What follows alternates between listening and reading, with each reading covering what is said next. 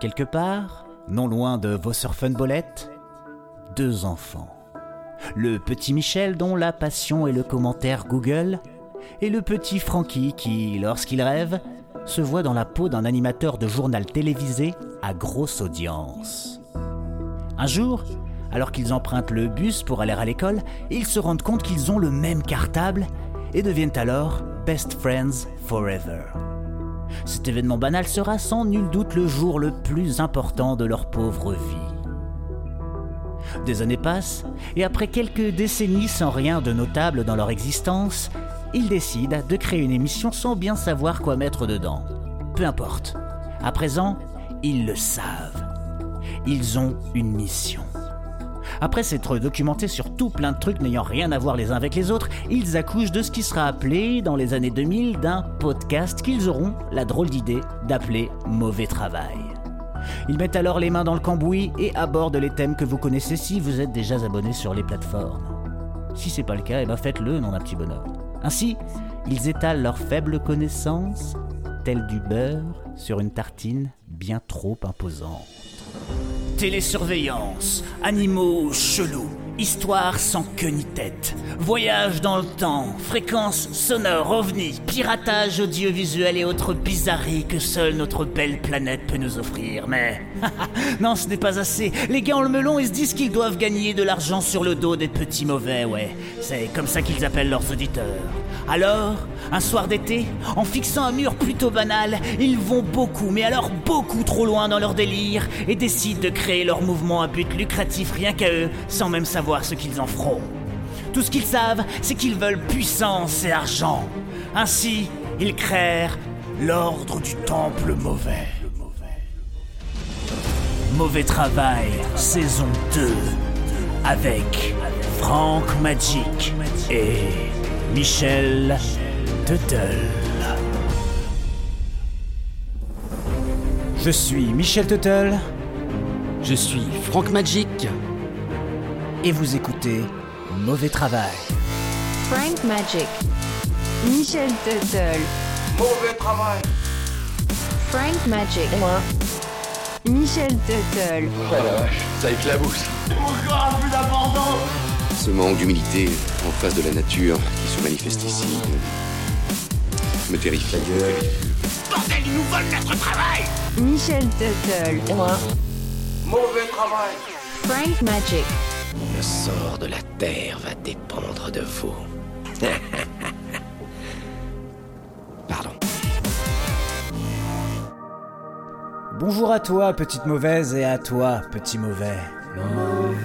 Aujourd'hui, famille de l'ordre du Temple mauvais, je ne suis pas seul puisque je suis avec notre frère Franck Magic. Magic. Ça va, vous allez pas faire ça toute l'émission hein Mission.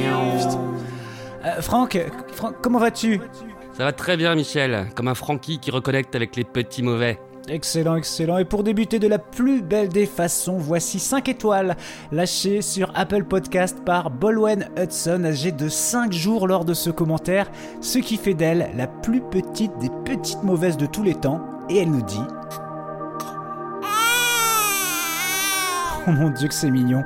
Euh, je sèche mes larmes et je te demande solennellement, Francky, que va-t-il se passer dans ce premier épisode de la saison 2 de Mauvais Travail? Pour ce dixième épisode, nous nous intéressons à ces communautés capables d'adhérer aux croyances les plus farfelues et d'y consacrer toute leur vie et leur argent. Nous allons parler de sectes dans le mauvais dossier du mois. Ce sera d'ailleurs la thématique du jeu que tu nous as préparé, dans lequel j'affronterai un de nos petits mauvais sûrs, Jean-Jacques White. Ouais. Après le mauvais dossier, je vais vous raconter un stage qui m'a emmené, devinez où Dans une secte Ouais ouais Ensuite, Michel, tu vas nous présenter un nouveau podcast étrange, rien à voir avec Prunax et Clunax qu'on a entendu dans la première saison, mais il s'agit encore de tutoriels. Effectivement. On finira avec le mauvais témoin du mois, Marie-Madeleine Wyatt, qui nous racontera la fois où elle a recroisé son crush de lycée 7 ans plus tard dans un festival. Mais avant tout ça, vous allez entendre la dernière production musicale sortie du mauvais studio, j'ai nommé Zoul avec le titre Un mec sympa. Et ce sera juste après les mauvais travailleurs du mois qu'on attaque tout de suite avec Michel. Oui, mon petit Francky, et tu connais ma passion pour les avis Google. D'ailleurs, certains de mes proches m'ont demandé si ce contributeur euh, de TripAdvisor c'était moi. Eh bien, je réponds que non, car moi, je ne chasse pas sur ce terrain, c'est sur Google Avis que vous me retrouverez. Alors, l'histoire de notre petit plaisantin se passe un soir alors qu'il se retrouve en garde à vue dans une cellule de l'hôtel de police de Metz. Le gars, le lendemain de sa merveilleuse nuit, a généreusement lâché une étoile à son hôte en commentant Personnel accueillant et chaleureux. Les chambres individuelles et collectives sont très confortables. J'ai passé une nuit d'enfer. Rien à redire sur la propreté, on pourrait y manger par terre. Côté repas, c'était excellent. Des lasagnes en plastique, je n'en avais jamais goûté d'aussi bonnes. En plus de la nuit une étoile, il a également profité d'un service de transport qui apparemment valait son pesant d'orange puisqu'il dit J'ai également apprécié le voyage en navette à l'aller. Chouette véhicule et chauffeur fort sympathique avec beaucoup de conversations. Bref, je recommande fortement cet établissement. J'ai hâte d'y retourner. Les services de police contactés par la presse ont répondu en gros Bon, ouais, c'est bien gentil, mais il devrait éviter de recommencer. Et voilà pour mon mauvais travailleur qui, comme souvent, est plutôt un bon travailleur, je trouve. Francky, t'as quoi dans ton sac à malice? J'ai des mauvais travailleurs un peu maladroits qui n'ont pas l'air très au fait de la liberté de parole sur les réseaux sociaux. Il s'agit des community managers du compte Twitter TGV Inouï de la SNCF qui ont lancé le 21 juillet dernier un concours annoncé comme ça. Vous aussi, vous avez déjà vécu des expériences touchantes ou insolites à bord d'un train? Partagez-les avec hashtag mon anecdote TGV Inouï. Mauvaise idée, puisque les internautes se sont lâchés et ont surtout partagé des expériences merdiques. En voici trois. Les 150 balles de billets plus amende, car je suis par erreur monté dans le mauvais TGV, même destination mais 10 minutes plus tôt, et pour pas déranger, je me suis installé entre les wagons et je me suis signalé moi-même au contrôleur qui n'aurait pas de chèque sinon. Ravi à 18 ans. Cette fois où la SNCF nous a expressément demandé d'attendre l'ouverture des portes du TGV pour sortir, qu'elles ne se sont pas ouvertes et que mon TGV a continué sa route vers Paris. Arrêt prolongé à Laval, car un autre train bloqué sur les voies plus loin. On en a pour une heure, vous pouvez descendre manger. Hum. Dix minutes plus tard, le TGV repart sans aucune annonce, laissant la moitié de ses passagers sur le quai avec leurs bagages dans le train. Voilà, et j'ai checké tout à l'heure, nous sommes le 14 août et aucun gagnant n'a été annoncé. Bon Michel Attends, juste, juste, juste coupe, je vais, je vais quand même faire une dédicace euh, à tous nos petits mauvais de la SNCF parce que on en a quelques-uns. Dédicace, bisous les gars. Tu disais Michel, on va envoyer la musique. Que nous a concocté le mauvais studio Eh bien aujourd'hui, on va du côté de Mars, Marseille, un peu à la planète, où nos dénicheurs de talent ont directement cueilli notre Lascar dans la street alors qu'il faisait des roues arrière avec son scooter sur la canne-bière. Il s'appelle Zoul et on s'écoute son morceau intitulé Un mec sympa, extrait de son 256e album appelé 256e album, maintenant pour vous dans Mauvais Travail. Zouzoul, tu ne me connais pas, je te connais pas, et on ne se connaît pas. Ils nous connaissent pas, pas, pas. Ils nous connaissent pas, pas, pas, pas. Dans mon gaufrier, t'es cordialement guesté à venir goûter des yogourts et des coffres. Allez, viens dans l'ami, sinon toi et ta mie, fallait goûter la moquette de mon coffre. Allez, sors-toi, vas-y, chez moi c'est chez toi, mais par pitié, réponds quand je te souris, sois poli. Ouais, ça c'est un toku, je suis sympa, mais tu manges la gueule ouverte, enlève les coups de la table. Oui, je l'ai vite dit, si t'as pas pigé, demande à Google, ferme ta gueule et vas-y, je boue. Non, t'inquiète, galerie, mais le dernier qui s'est pas essuie les pieds à l'entrée a morflé. Après, gars, t'as compris, en plus de ça, il a pas enlevé ses chaussures quand il est entré. Je crois qu'il a compris, c'est bon, il aura plus de quoi les porter, tu fais comme un sans pied, pied, pied, pied, pied, pied, pied, tu fais comme un sans pied, pied, pied, pied, pied, pied, pied, tu fais comme un. Et tu ne me connais pas, mais moi je suis super sympa. Ah, allez viens frérot, je t'invite, mais surtout respecte mes principes.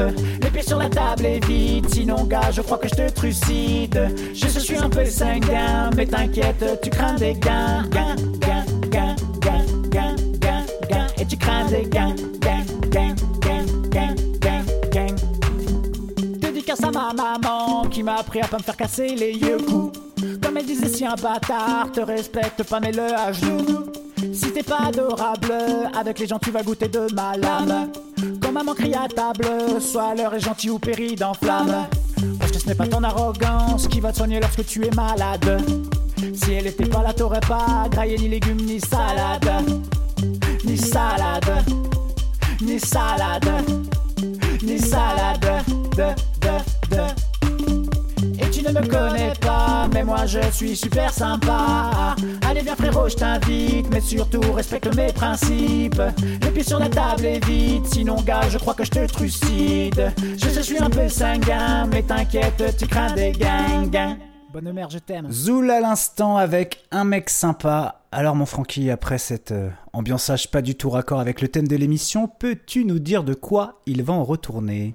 On va attaquer le mauvais dossier, première partie, avec une petite galerie de sectes aux croyances inédites. L'ordre du temple mauvais. Ok Mamen, alors des dieux on en compte pas mal, mais il en est un qui a fait son apparition en 2010 aux États-Unis et pas des moindres. Francky, t'es prêt? Mhm. Eh bien, je te présente le dieu Bacon. Et s'il y a un dieu, eh bien, il y a également une église et elle se nomme The United Church of Bacon. La moins végane des églises peut, comme toutes ses cousines, vous marier ou vous baptiser avec la bénédiction du dieu Bacon.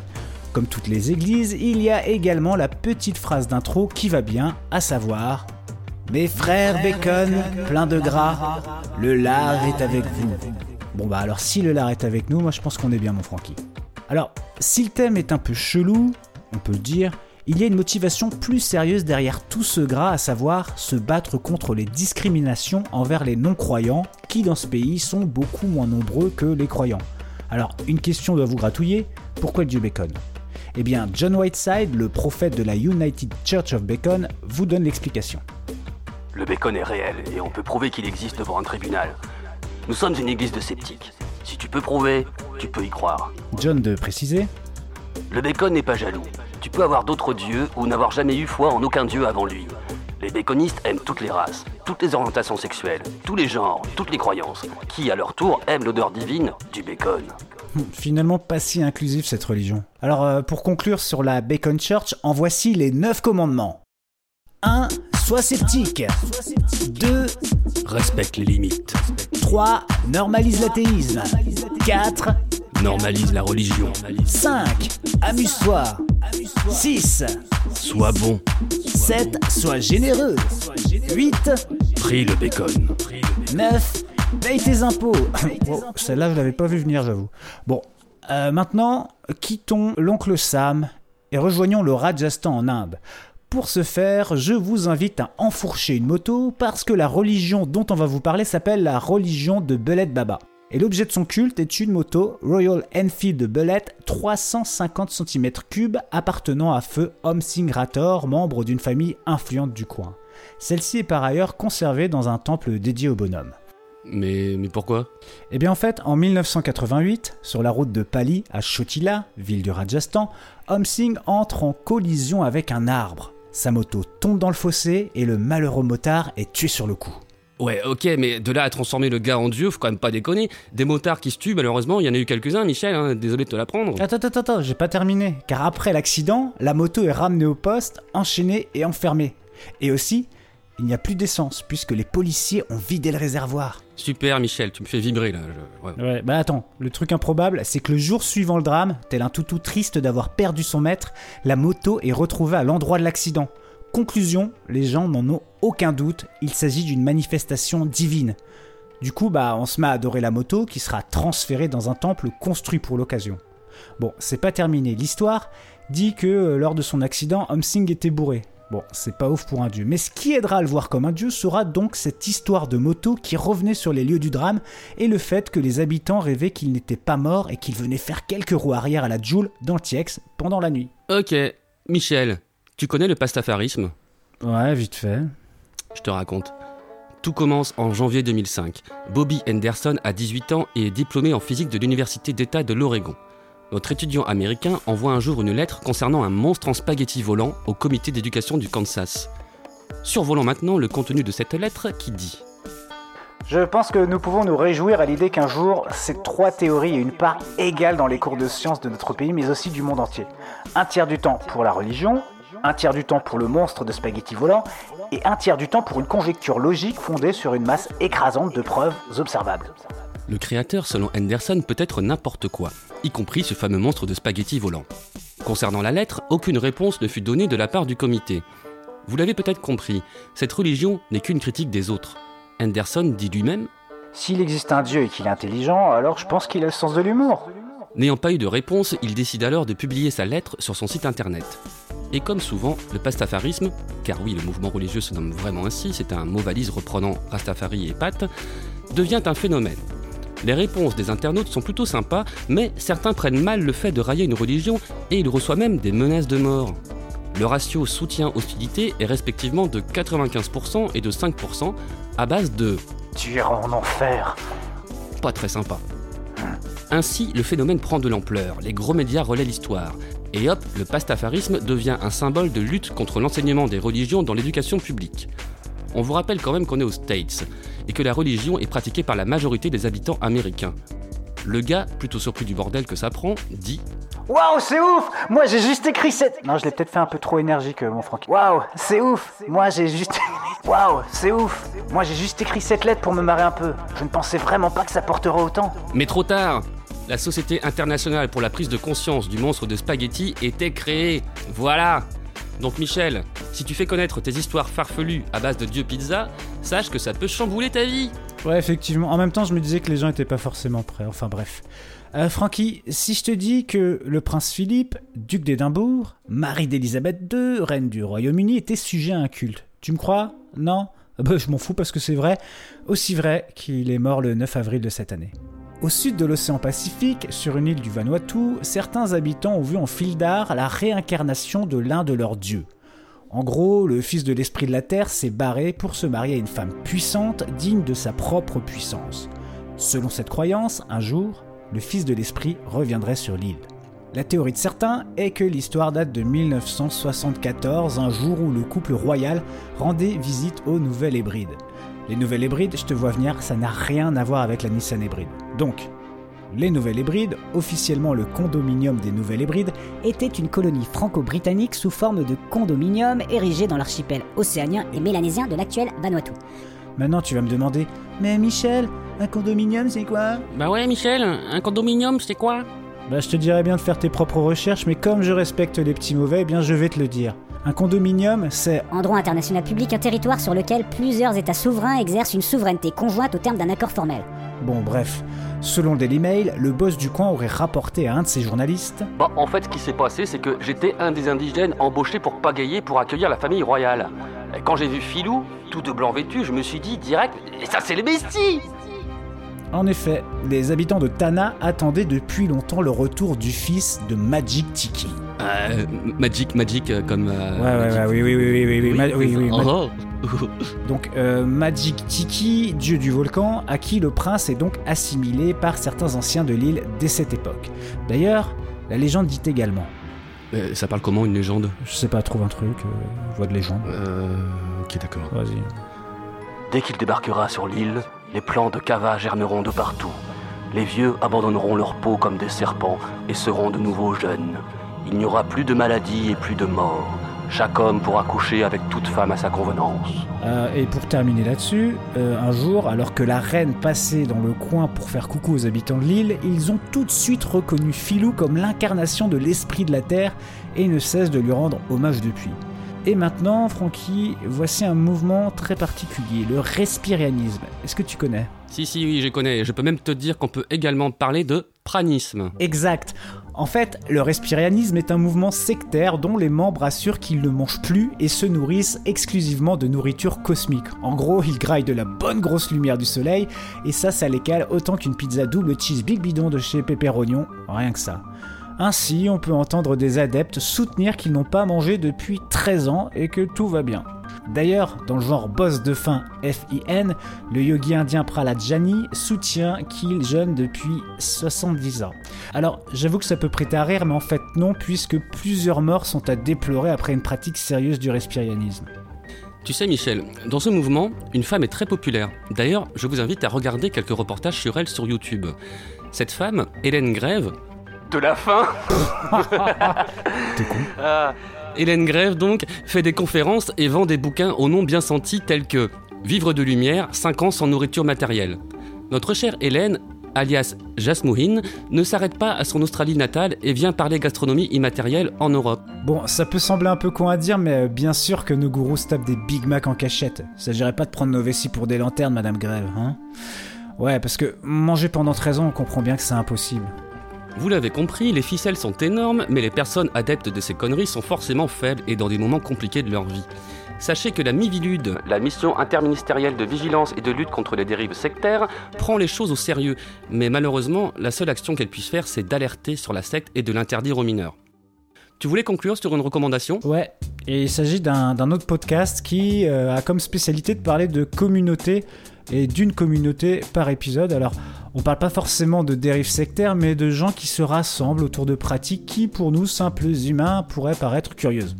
Alors, ce podcast se nomme Community Manager. Dans chaque épisode, vous entendrez un dialogue entre Vincent Malone et Guillaume Nataz.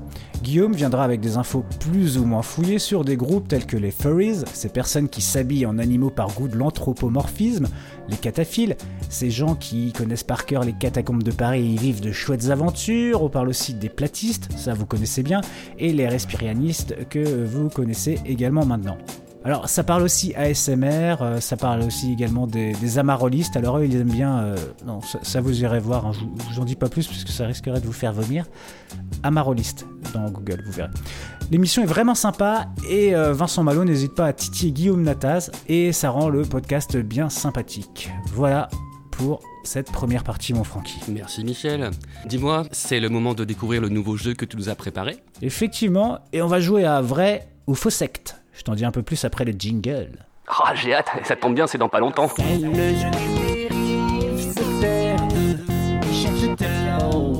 Et voilà, lui aussi, il est de retour, le jeu du vrai ou faux. On avait déjà fait euh, un vrai ou faux radio pirate, et bien là, ce sera un vrai ou faux secte. Et nous retrouvons notre auditeur sûr qui va sûrement être payé tellement il vient au mauvais studio, il est musicien, il est beau, sa voix est bien puissante. L'excellent Jean-Jack White, comment vas-tu? Euh, je vais très bien et j'ai apprécié le qualificatif de puissante. C'était Mais c'est- c'est bien à vrai propos comme adjectif. Bonsoir Jean-Jacques. Puissante. Bien C'est pas puissant. hein, c'est puissant. Ah, c'est puissant. C'est Puissant, puissant, c'est c'est classe. puissant. Bon, euh, les gars, euh, eh bien, écoutez, je vais vous demander tout de suite de me faire écouter vos buzzers. Vous avez vos buzzers Oui. Oui, tout à fait. Eh, Faites-moi écouter ça. Oh, Ça, c'est Jean-Jacques. Francky, Et voilà mon buzzer. Très très joli. Alors pour ce jeu, pas besoin de buzzer, hein, puisque euh, vous attendrez la fin de ma description et vous me direz si la secte est réelle ou non. Donc tu vas nous expliquer pourquoi on a sorti les buzzers alors. Bah c'était pour me faire plaisir, j'avais envie de buzzer. Voilà. Oh, trop mignon. Bon, je donne pas d'exemple et on va partir tout de suite. hein. On envoie le jingle, c'est vrai secte ou faux secte tout de suite. C'est le jeu des sectaires. Vrai secte, faux secte? Et pour commencer, eh bien, nous allons parler du jédaïsme. Alors, vous aimez Star Wars? Eh bien, les adeptes du mouvement dont je vais vous parler aiment le film un peu plus que vous.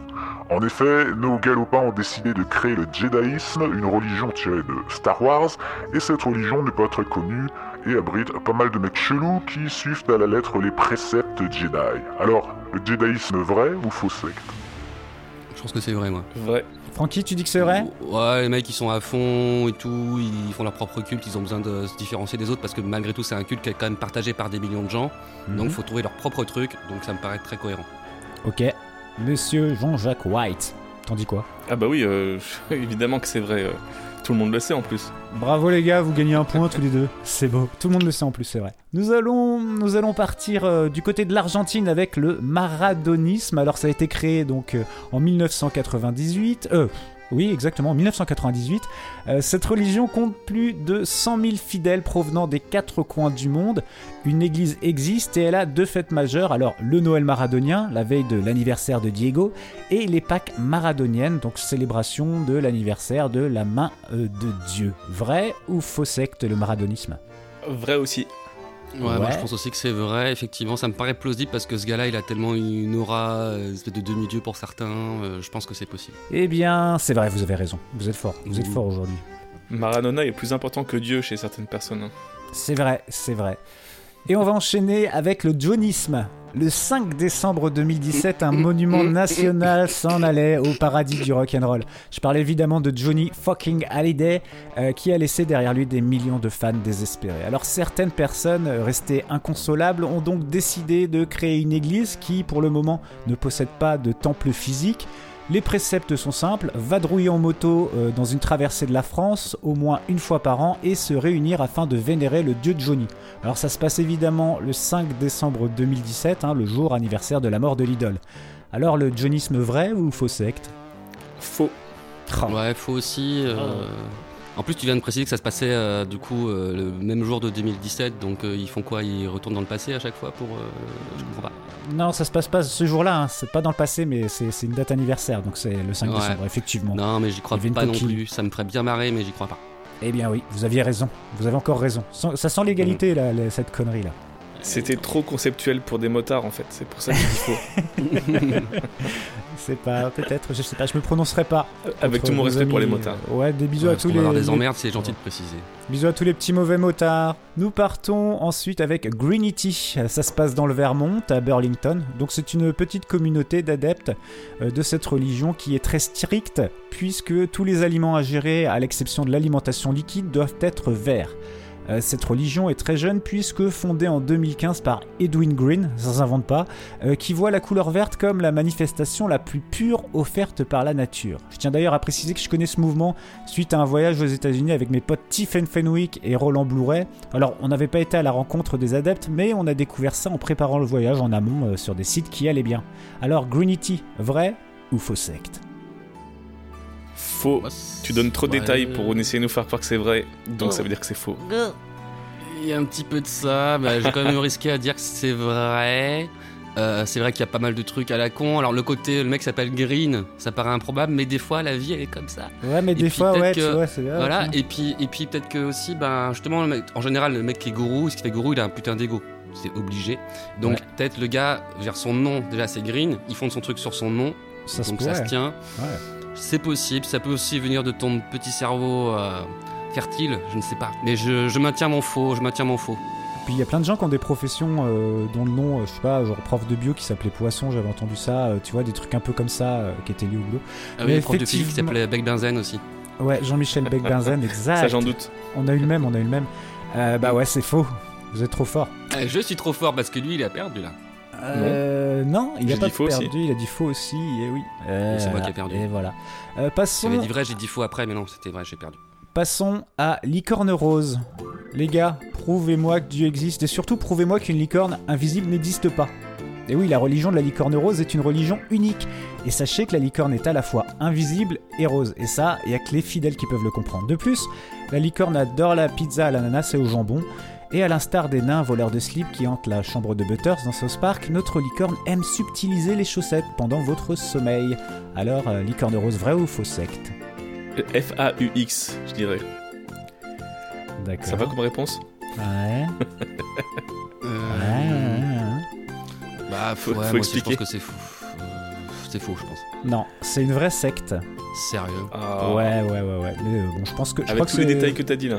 Ouais, tout à fait. Et je crois que c'est une secte parodique, hein, euh, du coup. Ah. Un truc de sceptique, ça Après, la licorne. question, c'est justement parce Oui. que, je veux dire, est-ce qu'on pourrait pas aussi euh, préciser le statut euh, Finalement, tu nous présentes des clubs, des sectes et des clubs, non?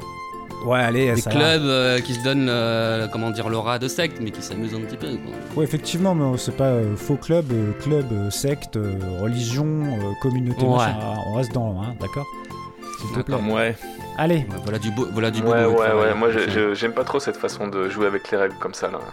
Ah, mais, eh, tout Hein. est réel, tout est réel. Passons ensuite à Nishka Apocalypse. Alors, euh, Nishka, apparemment, c'est Nishka, c'est caniche, euh, caniche en verlan. Le jour du jugement dernier, trois caniches nains venus de l'espace viendront sauver les fidèles de l'église de Nishka Apocalypse. Cette église a été créée en 1972 dans la Mayenne à l'initiative d'une femme, aujourd'hui décédée, qui a consacré sa vie à un élevage de caniches nains. Cet anarchiste anti-religion a décidé de créer un mouvement quelque peu satirique qui rendrait hommage à sa race de chiens préférée. Alors Nishka Apocalypse, vrai ou faux secte? Bah oui, si c'est satirique. Ouais, non, mais je mec, c'est carrément faux parce que déjà, euh, bah, je reconnais en fait ton affinité avec les Nishka. Euh, le fait même qu'il s'appelle Nishka et pas Kanish, ça m'a mis un petit peu la puce à l'oreille aussi. Donc, euh, moi, je pense que c'est faux.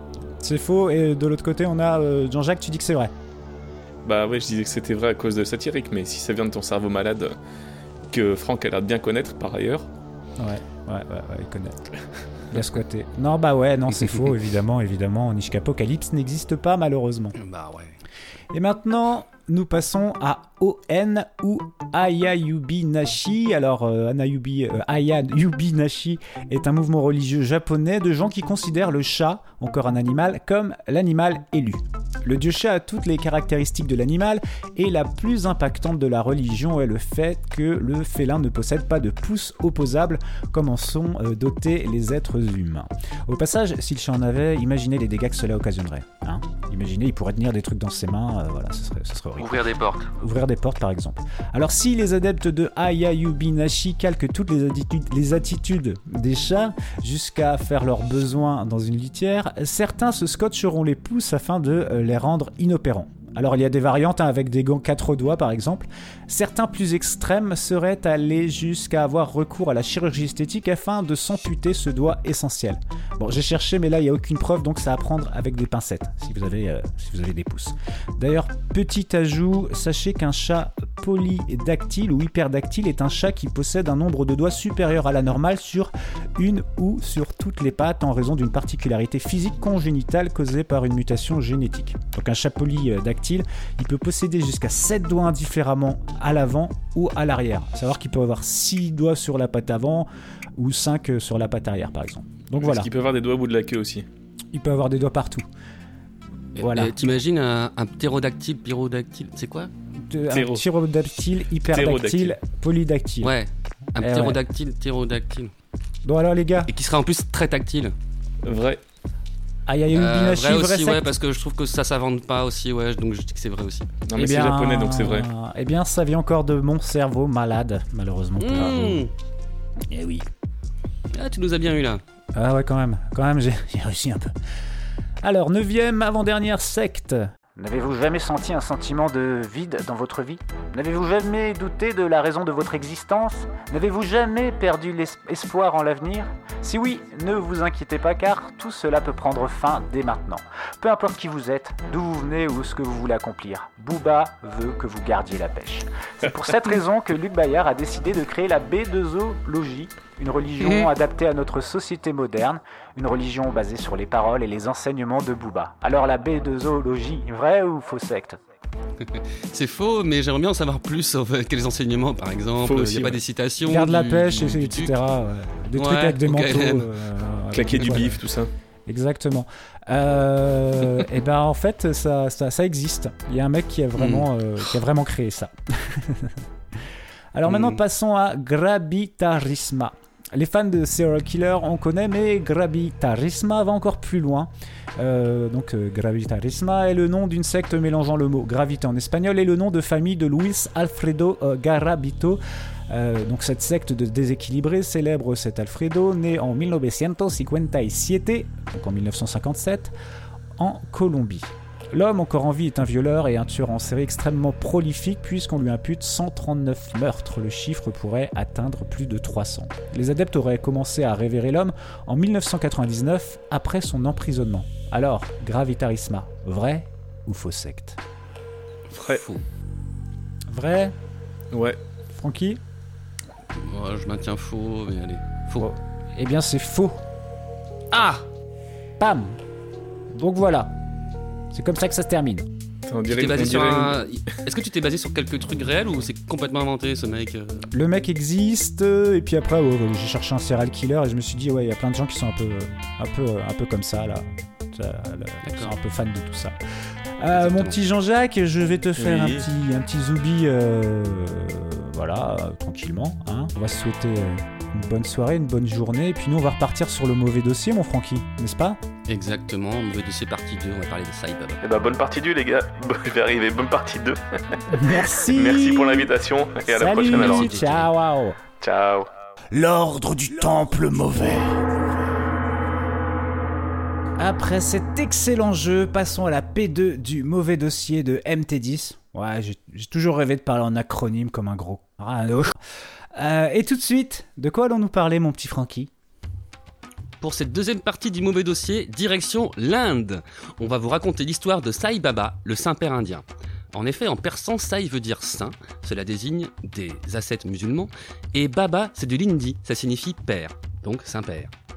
Shirdi Sai Baba naît en 1838 dans le village de Patri, de parents hindous, puis il est recueilli par des musulmans soufis. euh, Francky, Francky, Francky, Francky. Quoi Euh, bah, On fait un dossier sur Satya Sai Baba, pas sur Shirdi Sai Baba, en fait. C'est juste. euh, Ah ouais Ouais. Ah ouais Mais, mais- mais c'est qui ce Satya Sai bah, Baba c'est la réincarnation de Shirdi Sai Baba. Et pas que. Raconte-nous, Michel. Satya Raju naît le 23 novembre 1926 dans le village de Puttaparthi, dans l'état de l'Andhra Pradesh en Inde. Il est le quatrième enfant de deux pauvres agriculteurs. Agriculteurs. Agriculteurs.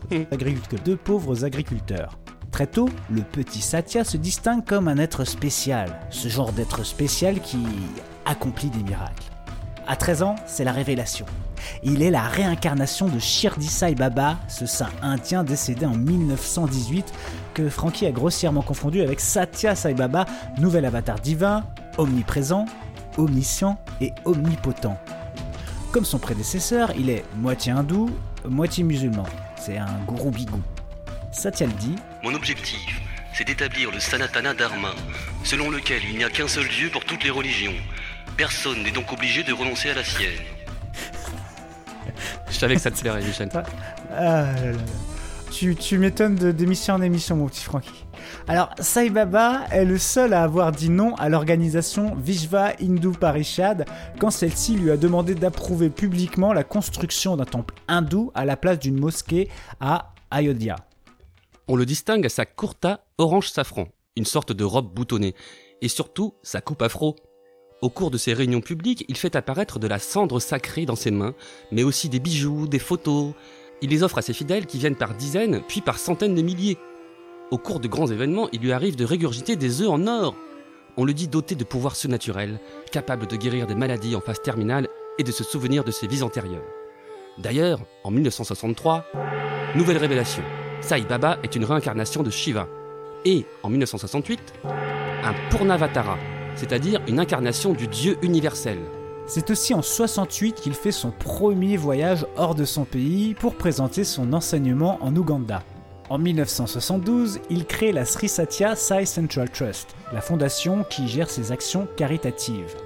Parmi ses millions de fidèles, il y a foule de généreux donateurs, avocats, psychiatres, écrivains, journalistes, enseignants, physiciens ou businessmen. Il est également très pote avec des politiciens indiens influents, anciens premiers ministres et présidents avec de puissants hommes d'affaires tels que Sachin Tendulkar, star indienne du cricket, qu'on connaît tous mon Francky, avec également Isaac Tigret, fondateur des Hard Rock Café, et avec l'actrice américaine Goldie Hawn.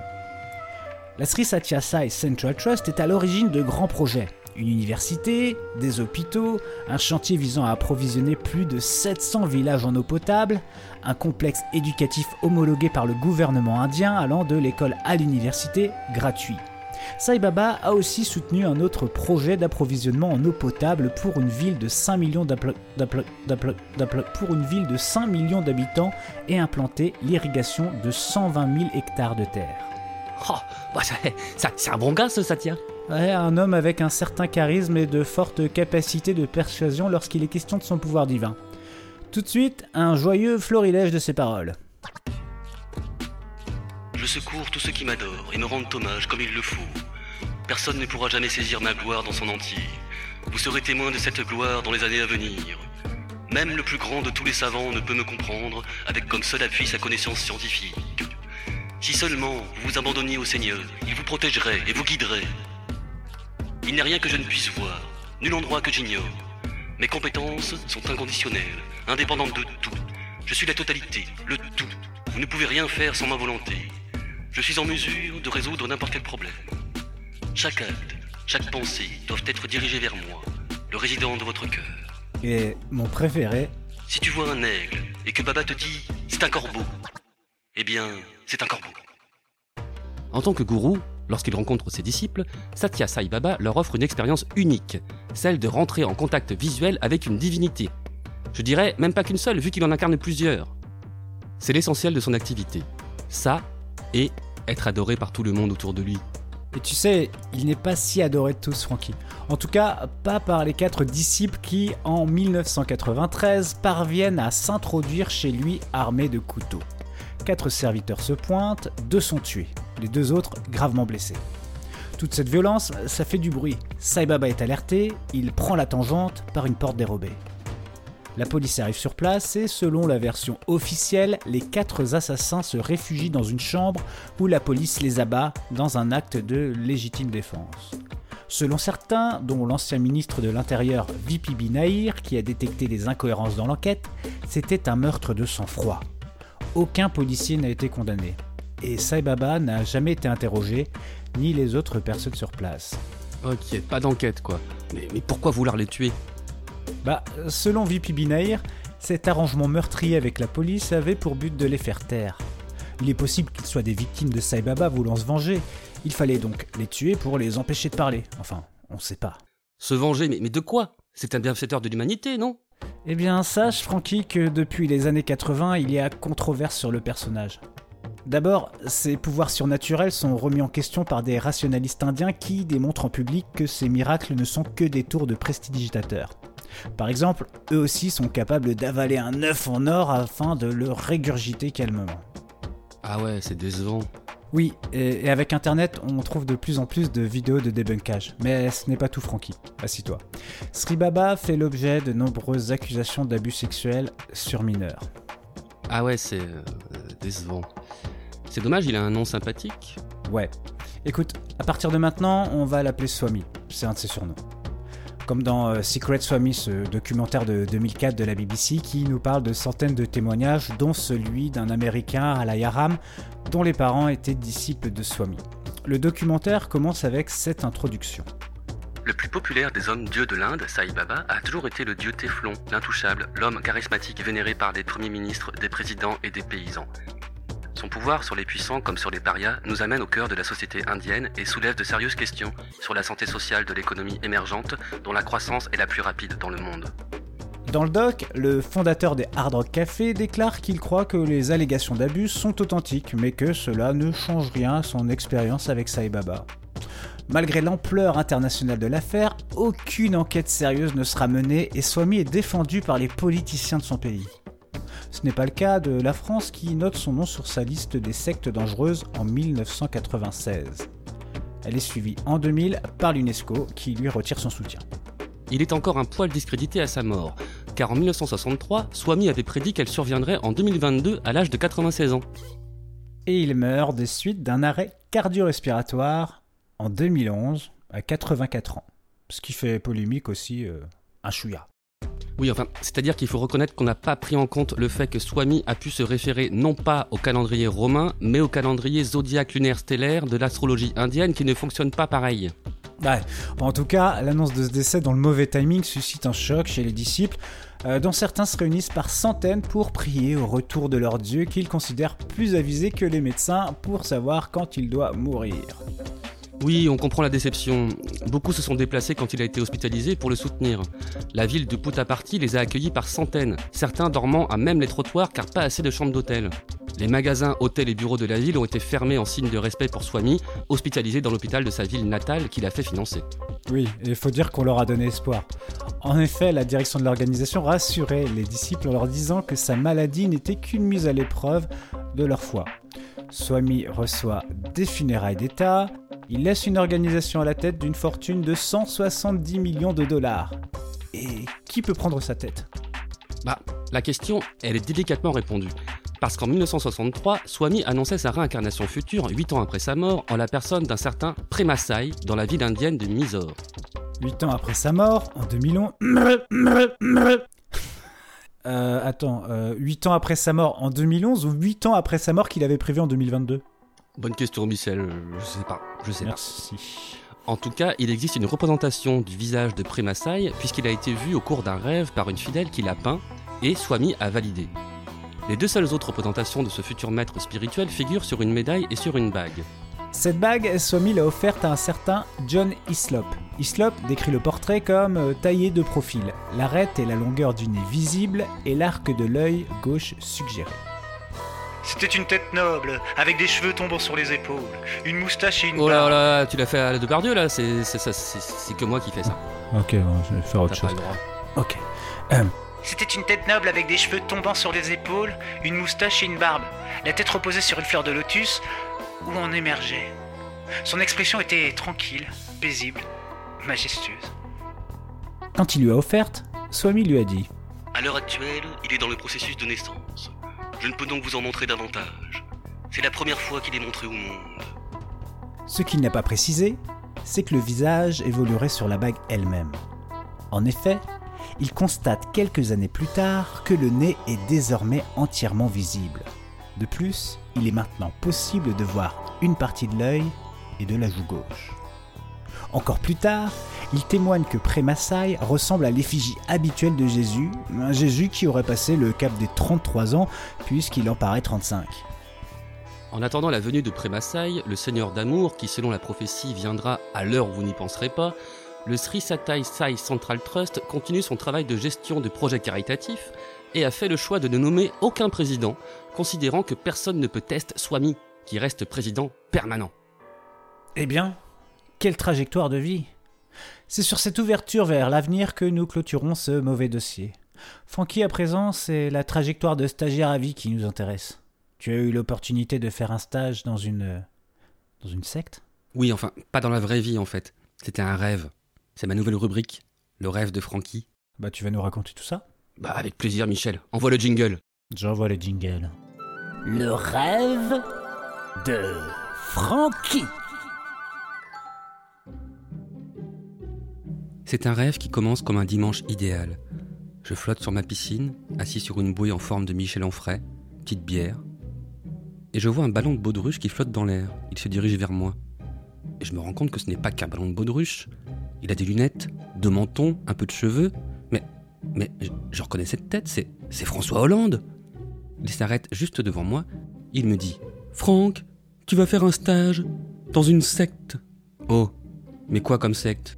La secte des grands bons. Je vais t'expliquer en route. On va t'emmener. Qui ça, on? Bah, nous Je me retourne et qu'est-ce que je vois? Une grappe de ballons en forme de François Hollande. Il y en a au moins une cinquantaine. Bonjour, Franck Magique, stagiaire. Allez, viens, on t'emmène. J'attrape l'amas de ficelles qui pendent sous les ballons et on survole la ville en direction de la secte des grands bons. Je suis accompagné par le premier ballon en forme de tête de François Hollande qui est venu à moi. Il me fait le topo. Alors voilà. D'abord, tu dois savoir que cette secte a été fondée par Tom Cruise. Ah, c'est des scientologues Détrompe-toi, Francky. Tom Cruise n'a jamais été scientologue. Tu sais que c'est un sacré bosseur quand il prépare ses rôles.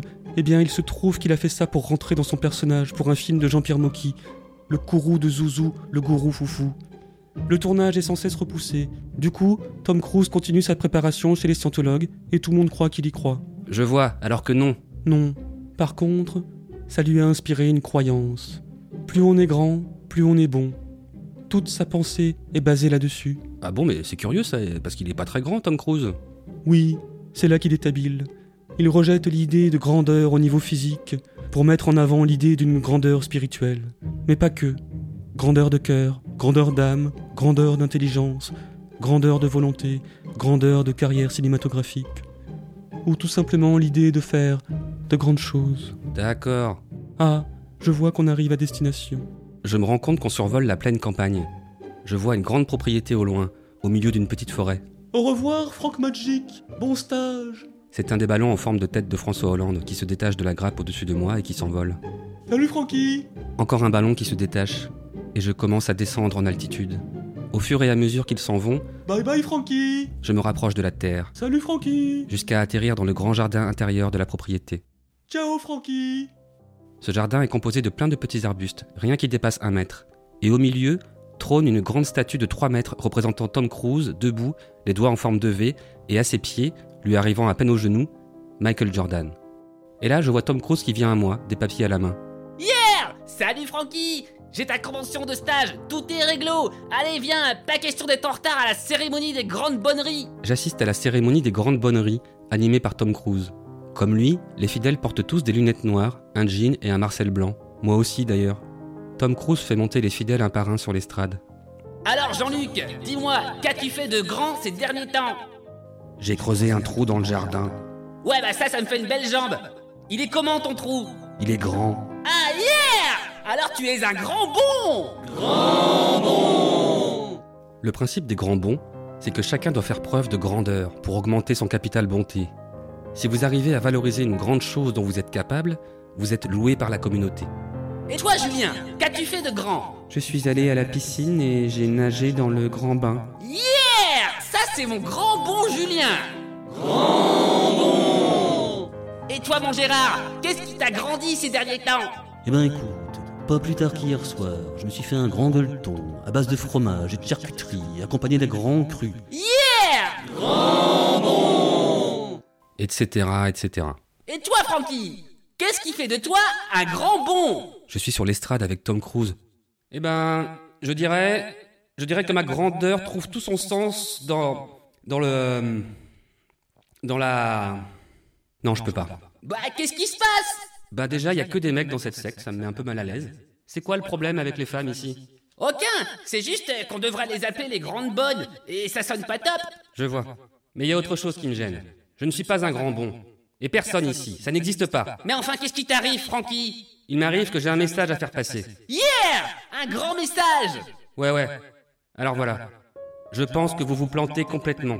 C'est un grand classique quand il s'agit de religion. Vous faites abstraction de la petitesse de l'humain, alors que c'est primordial. Et tout est prétexte à la grandeur. Ça n'a aucun sens. Alors qu'on a tous quelque chose de petit en nous. Et si on le cache, on oublie qui on est. Il faut affirmer sa petitesse, les mecs. Moi, par exemple, j'ai deux porte-monnaies. Un normal avec de la thune en billets et un avec que des pièces rouges.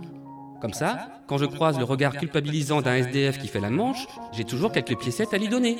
Et je lui dis Oh, je suis désolé, j'ai que des pièces rouges. Et il me répond Bah, c'est déjà bien sympa, hein Et tout le monde est content Eh ben ouais, c'est petit. Petit Eh ben ouais, c'est mauvais. Mauvais Allez Tom, dis-nous, qu'est-ce qui est petit chez toi Certainement pas ma taille. Alors, euh, attends, je sais. Sur le tournage de Top Gun, un jour que j'étais de mauvais poil à cause qu'ils avaient pas mis de cadeau surprise dans mes chocs à pic, et bah ce jour-là, je suis arrivé pile à l'heure. Alors que d'habitude, je suis au moins une heure en avance. Yeah! Voilà. Eh ben sois fier, tu es un petit mauvais. Petit mauvais. Et hop, j'ai libéré la parole. Les fidèles se pressent pour venir confier leur petitesse.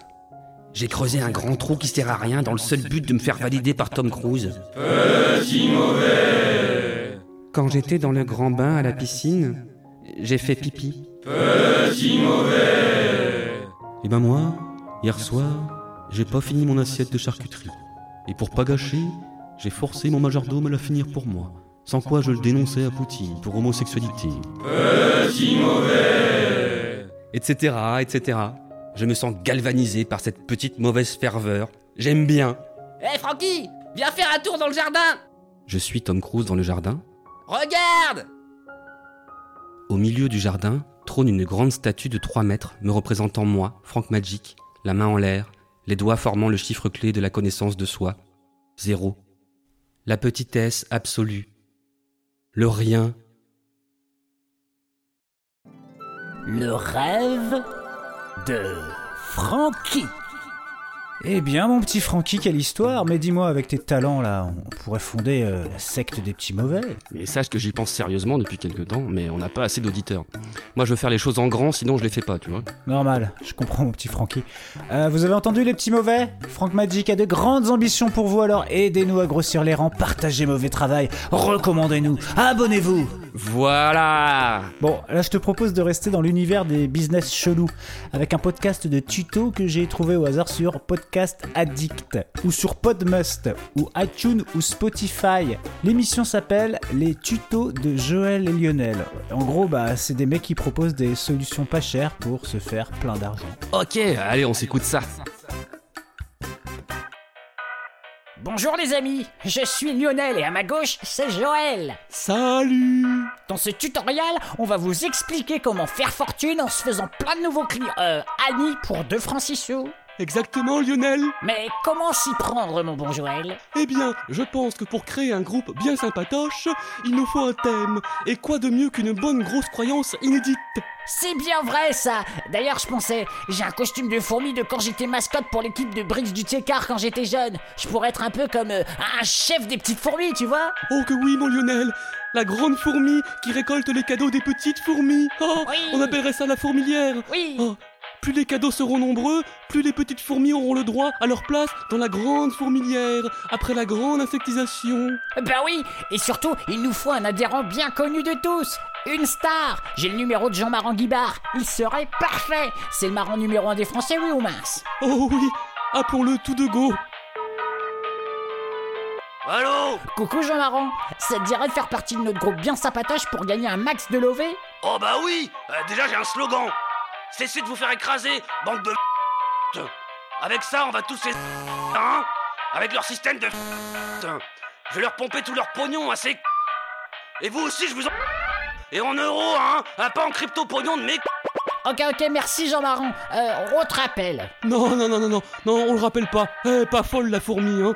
Il veut prendre tout le pognon. Et nous, on aime trop ça, les sous-sous. Donc un petit bonhomme. On se retrouve la semaine prochaine pour un nouveau tuto pour faire des trucs lucratifs avec un franc six sous. Deux francs, Lionel. Deux francs. Sois pas trop radin, ça risquerait de se voir. Et voilà, c'était les tutos de Lionel et Joël. Et bah écoute, je là c'est putain, je pensais pas qu'on retomberait dans, dans ces délires là, là encore avec un podcast chelou euh, à la Clonex et Plonex, mais c'est un peu, je sais pas, il y a des il y a des ramifications là, j'ai l'impression, c'est bizarre. Ouais. Tu penses qu'on va les retrouver tous les mois pour cette saison 2 Je ne sais pas. Franchement, je sais pas. Là, j'en ai trouvé qu'un, donc euh, je verrai. À, à part- Là, on est en temps réel, hein, c'est-à-dire que euh, je l'ai trouvé euh, la semaine dernière, et donc le prochain, euh, c'est le mois prochain, je crois en vrai, ou euh, la semaine d'après, je sais plus quoi. Donc, euh, je- Mm, on verra ça euh, dans l'émission numéro 11. Voilà. Donc, euh, bah écoute, euh, maintenant, eh bien, nous allons, nous allons retrouver le mauvais témoin, non? Et oui, retrouvons Marie-Madeleine Wyatt et son crush du lycée qu'elle a recroisé 7 ans plus tard. Et là, j'imagine que les petits mauvais, ils disent Ah, on voit bien quand c'est écrit et quand vous, Hmm. vous improvisez. C'est vrai. Allez, mauvais témoin tout de suite. Le mauvais témoin de mauvais travail.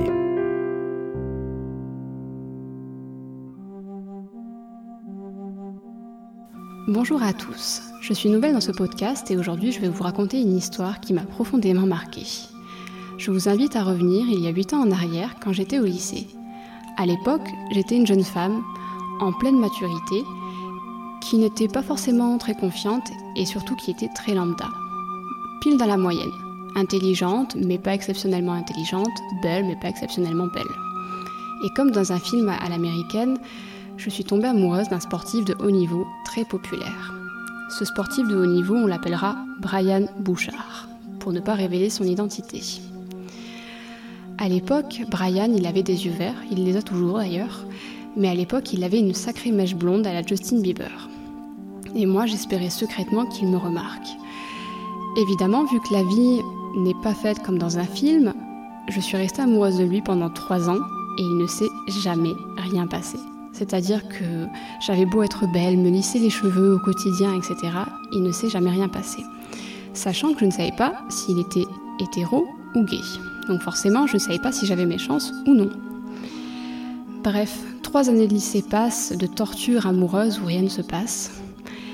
Et arrive le moment où Brian finit le lycée, car il a un an de plus que moi. Et là, en fait, quand Brian part, moi je me dis je peux pas rester comme ça et ne rien faire. Du coup, je prends mon courage à deux mains et avec mon petit clavier d'ordinateur, je lui envoie un message sur Facebook en lui disant Écoute, Brian, ça fait trois ans que je suis amoureuse de toi. Voilà. Comme pour finir l'histoire.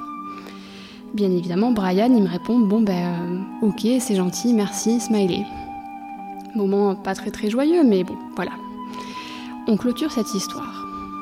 Quelques mois plus tard, je passe moi en terminale, j'ai mon bac et surtout je pars à Montpellier pour faire mes études. Une nouvelle vie s'offre à moi, je rencontre un homme dont je tombe éperdument amoureuse et avec qui je partage ma vie, encore à l'heure actuelle. Et cet homme-là, il a des goûts musicaux euh, qui me fait découvrir et du coup il me propose d'aller à un festival. On arrive donc en 2019, bien des années plus tard, et en fait, on arrive dans ce festival et je suis avec tous mes amis et mon compagnon. Et quand j'arrive dans le hall du festival, qui je vois? Tout beau, mais avec 8 ans de plus, Brian Bouchard. Et à ce moment-là, je suis avec une amie à moi qui s'appelle Valentine, et je lui dis Valentine, Valentine, regarde, c'est Brian Bouchard. Elle me dit mais c'est qui Brian Bouchard? Brian Bouchard, c'est l'homme dont je suis tombée éperdument amoureuse pendant 3 ans au lycée. Eh ben dis donc, il a un sacré nez, euh, Brian Bouchard, on peut pas le louper, hein. Je dis oui, mais bon, moi je le trouvais magnifique. Bon, c'est vrai qu'objectivement, avec le recul, il n'était pas si beau que ça. Et puis surtout, euh, voilà, euh, moi je me retrouve dans mon corps de, lycéenne et dans ma psyché de lycéenne, et puis au final, c'est juste une personne comme une autre. Le festival se déroule, euh, c'est dans un lieu à Montpellier où il fait très très très très chaud, à tel point qu'il y a de la condensation et des gouttes qui tombent du plafond. Et donc mes amis et moi, on se retrouve à danser sur les gradins, euh, les femmes en soutien-gorge, les hommes topless. Et on danse et on danse et on danse. Et arrive un moment où je danse avec mes amis, et là je me tourne à droite, et qui vois-je? Brian Bouchard qui me fait un grand sourire, comme le prince charmant qui retrouve la princesse dans les films. Donc là, mon cœur s'arrête, mais je me dis, garde le self-control, t'es en soutien-gorge, garde une crédibilité. Il me dit, salut Salut, euh, on se connaît Il me dit, ouais, euh, je suis Brian Bouchard, on était au lycée ensemble. Alors moi, je mine de pas du tout le reconnaître, alors que dans ma tête, je sais très bien qui c'est. Et je lui dis, ah non, euh, je me rappelle pas de toi. Il me dit, si, si, on était dans tel lycée, dans telle ville, mais tu t'appelles comme ça, je crois. Il me donne mon nom. Et là, je lui dis, ah oui, oui, oui, c'est vrai que ton visage me revient, je me rappelle de toi. On discute, qu'est-ce que tu fais dans la vie Je fais ci, je fais ça. Ah, ben c'est super. Et puis un petit blanc dans la conversation, et tout sourire, il me dit, mais au fait, t'étais amoureuse de moi pendant trois ans.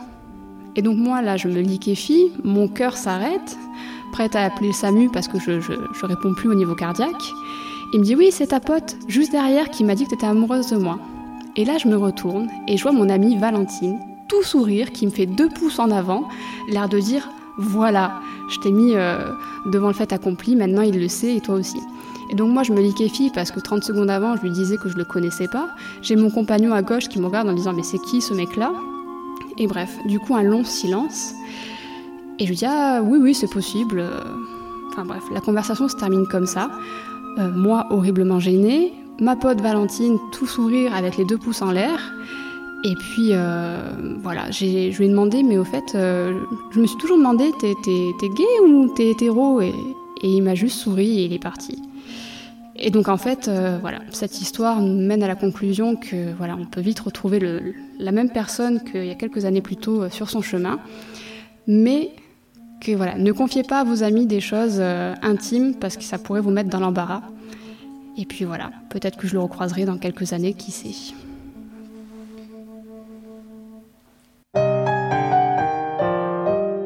Le mauvais témoin de mauvais travail. Merci Marie-Madeleine Wyatt. Et voilà, le premier épisode de la saison 2 se termine. Alors, on a parlé de dérives sectaires de façon assez légère, mais si toutefois vous avez des questions que vous vous posez, ou si vous êtes confronté à quelque chose qui vous paraît chelou chez un proche ou chez vous directement, n'hésitez pas à vous rendre sur le site euh, www.dérive-secte.gouv.fr. On fait pas beaucoup de pub pour le gouvernement, mais là ça peut être très utile. Euh, ceci étant dit, comme d'hab, on a bien kiffé l'élaboration de cet épisode et j'espère que c'était également sympa à écouter. On se retrouve dès le mois prochain et surtout n'hésitez pas à partager. Francky, à toi la main Que puis-je ajouter? Tu as tout dit, Michel. J'envoie des bisous, petits mauvais. Prenez soin de vous, faites-nous connaître afin que je puisse lancer mon mouvement plein d'amour. Et rendez-vous le mois prochain pour le 11e épisode. Bisous, les petits mauvais Bisous Waouh Ciao wow. Faisait chaud, hein Grave. Dur à, épi- à enregistrer cet épisode. Ouais, 28 degrés chez moi. 28 degrés 20 chez moi, les petits 29, mauvais. chez- 29 chez moi. 29 chez Michel. Plein mois d'août. Bien de la souffrance. Bisous les petits mauvais. Mauvais studio.